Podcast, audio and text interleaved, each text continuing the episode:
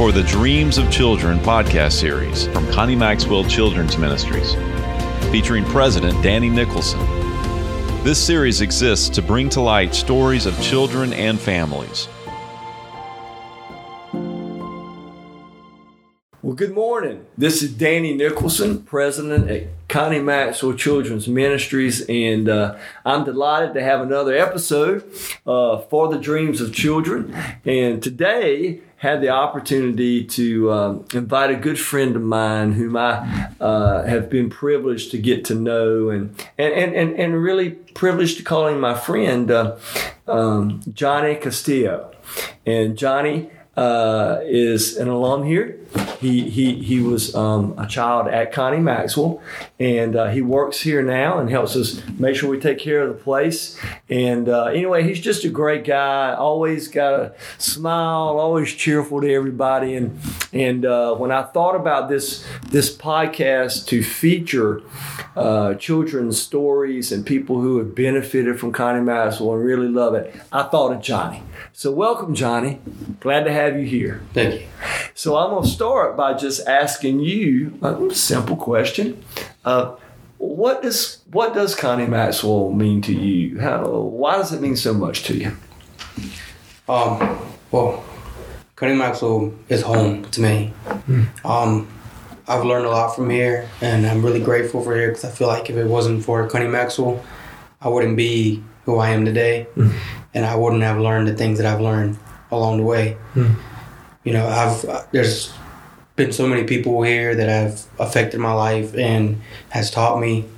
I mean, just by observing them, you know, I've learned so much. You know, and an example will be like Mr. Michael. Yeah. He, I've learned a lot of respect, and I have a lot of respect for Mr. Michael because of how much respect he showed us as minors and young people. He would call us sir and ma'am, and you know, and I saw him as an adult, you know, respecting us in that way, and it made me want to, you know, continue that, you know, even if it's like, you know, to a 4-year-old, you know, and teaching them yes sir and no, you know, no ma'am, and I feel like he taught me to be able to respect people, even if they're younger or, you know, in a different situation that, you know, most people don't respect. You know, you always have to show respect, and he's been one of those people that I've learned from. Well, you've done that. Let me tell you, you've done that because one of the things I like most about you is that wherever you are, you know, you are always cheerful, always respectful, and that does it builds a confidence and a respect for who you are to others, the way, you know, the way you treat people. And anytime, you know, like I see you out doing something, you know, and you're just waving and you just, you know, so you're saying that the people here, especially in this situation, Michael taught you how to respect people, how to value people. Yeah, it was one of them. There was a couple of them. You know, who else can you think of that just really here made a difference to you? Mr. Tim Wines. Like, he'll take us out there to the ropes course. He taught me a lot of the, you know, wilderness stuff, you know, hunting and all that kind of stuff, and that got me into it. And, you know, you learn a lot of patience in that. You know, when you're waiting out there to see a deer or waiting for Mr. Tim to explain something to you, you know, it teaches you patience. Or scared to death of the zip wire. It teaches you courage too. You know, you're like, yeah. There's a lot of stuff. I mean, there's been cottage parents. There's cottage parents that are not here anymore that have taught me a lot. You know, most of them are gone, so sure. But like Miss Glossy, Miss Betty, Miss Brenda, you know, they were the kind of strict cottage parents. But you know, at the end of the day, you know, at the moment I wasn't too happy with them, you know. But looking back now, I'm kind of glad they were in my life because they taught. You know, they were strict and they taught us discipline. Yes. And made us learn self-discipline. For the future. Well, what kid loves discipline? No kid loves discipline. You don't love discipline when you're a kid. You don't. But if you don't learn it, you don't go the way you should. It's true. And I've learned that, you know. And I mean, it's just like it helps your mentality out when you have self-discipline. Yes. You know, and it makes you stronger in a way. I don't know if you understand what I'm saying. No, I do. Absolutely. Hey, listen, why don't you share, if you feel comfortable, a little bit of your story. Why did you come here? You know, that may be a little painful, and if you don't feel like it's fine, but I think it helps our listeners to understand the stories of our children and how they really needed us. You know, so what is how did you get here? What's your story? When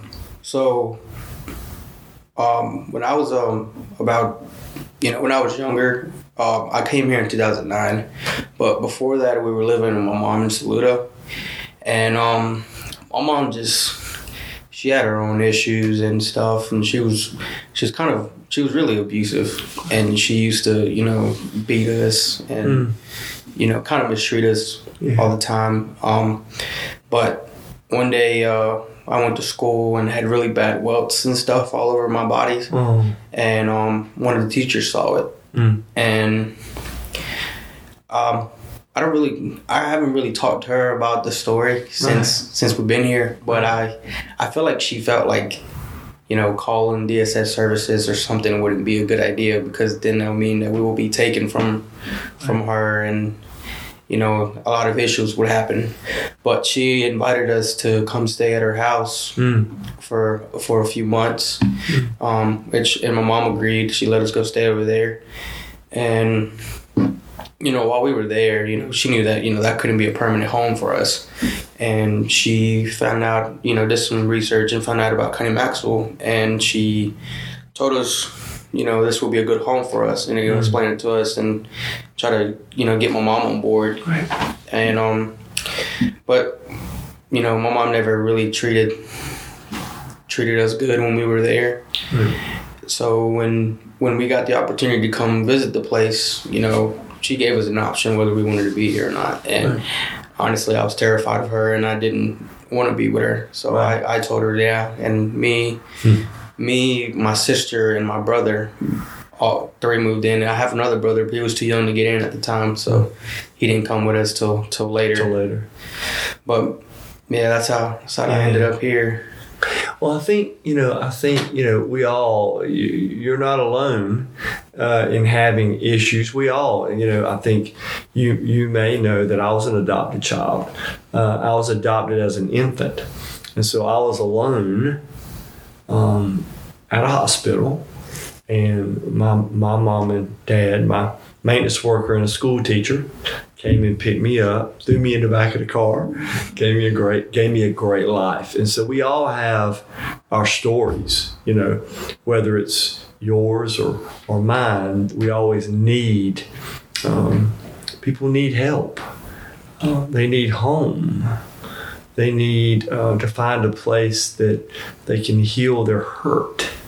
And so just listening to you talk like that, it makes me really appreciate, and I think our listeners too, appreciate a place where people can come and be loved, loved into wholeness, loved into a life. And certainly you've done that. I mean, certainly you've got a wonderful life, and you have a family. Yes, sir.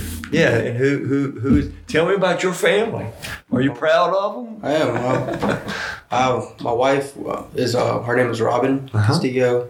I have two sons, Will, and Wade, and my sister also lives with us for now. Cool. Well, so what is that? What does it mean? What does it mean to have Christmases and open presents with Will and Wade? What does it mean to love them like you weren't loved? Is that important to you to have a family? And I've always been a person that likes to plan out stuff and try to achieve. I'm a dreamer. Good. Just like you, my dreams, they're a little different, but I love it. But I believe in dreams. I believe that anything is possible and stuff. And I've always tried to set milestones. Is that what you call it? Yeah, right. In my life, move up. Yeah. Yeah, and one of them was having having kids, and I got there, and I want to be the father that was never really around, you know? Yes.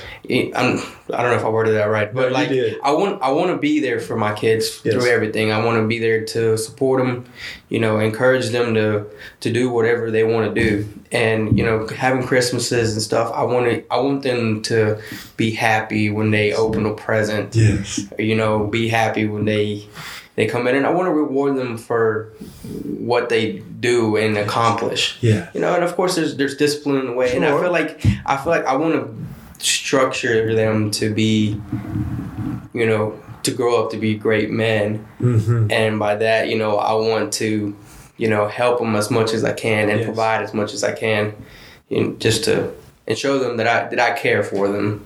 Mm-hmm. Well, I know you're a good dad. I can feel it. I can tell. That's a priority in your life. And I love hearing that you're a dreamer. You know, our decade of dreams is a 10-year plan to move into the future. And we're doing a lot of different things, but one of the things that we're doing is we're trying to encourage and find the dream of each of our children. Everybody has a different dream. Like, people are all different. They're not, you know. And so we're trying our best to, whether it's baseball or art or music, find that place that the kid can dream and do the thing they love and nurture that and support that. So it sounds like that you'll be working with us on that, helping some of our children dream and find their dreams. And since you are a dreamer, and you told me you are, you'll help them dream too. You know, this has been special. And I you know, I can almost look at you and feel your heart. You're the kind of person that, I don't know, you can just, you can tell you're kind and you're generous and you're gracious, and it's just such a good example for having come to Connie Maxwell and who you are now. It's a good example to people of who we are and what we do. So in conclusion, we could probably talk all day and I'd love it, but in conclusion, I want to ask you something I ask everybody that I do this with. I just say, hey, what is one word? If you could boil down Connie Maxwell in your heart and mind to one word, Johnny, what would that one word be? Yeah, I was thinking about that. There's a lot of words, but I feel like the one that really comes to me is probably hope. Hope. Hope. Why is hope your word for Connie Maxwell? I just feel like Connie Maxwell gives hope to people or children who seem to not have any. You know, it can build, it can structure you to be a better person, and it can, you know, show you the way so you can see that there's hope in the future for you to get out of the situation you're in, or to accomplish or to achieve your dreams. I just feel like it's hope. Yeah. I love it. Well, no doubt if people listen to this, they'll hear the heart of Johnny Castillo and his dreams. And so here's one thing I'm sure of. You will get your dreams, because there are a lot of people, including me, that will be there for you to get them. And so thanks for sharing your dreams today. Thanks for sharing your love for Connie Maxwell. And hey, everybody, keep listening to these podcasts, because if you like hearing how Connie Maxwell has been love to Johnny, then all of these podcasts will continue to have a parade of stories that talk about home and hope and love and dreams for children. All right. Thanks for joining us, and we'll see you next time. Take care. God bless. Thank you for listening to our For the Dreams of Children podcast. For more information about our ministry, please visit our website at ConnieMaxwell.com.